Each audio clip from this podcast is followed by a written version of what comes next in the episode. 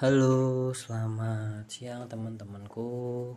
Kenali namaku Sino. Di podcastku siang hari ini akan membahas tentang tempat makan yang menurutku keren abis ya gara-gara makanya di pinggir pantai gitu dan kalau bahas pantai itu kita langsung kayak otak kita mengarah ke Bali ya bener makan di di pinggir pantai itu yang berkesan buat aku itu ada di Jimbaran Bali jadi itu lebih ke dinner ya makan malam gitu. Kalau sore mungkin siang juga aku kurang tahu.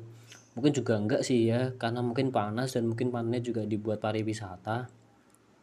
Jadi waktu itu uh, malam-malam aku datang datang ke sana makan gitu di sana di pantai Jimbaran. Uh, jadi modelnya prasmanan gitu ya. Nggak prasmanan juga sih aku lupa. Kayak banyak banget menunya di, di ditata di meja gitu terus kita pes kita ambil makan gitu. Aku lupa sih sebenarnya cuman uh, pertama kali ini aja aku makan di pinggir pantai itu di pantai Jimbaran Bali itu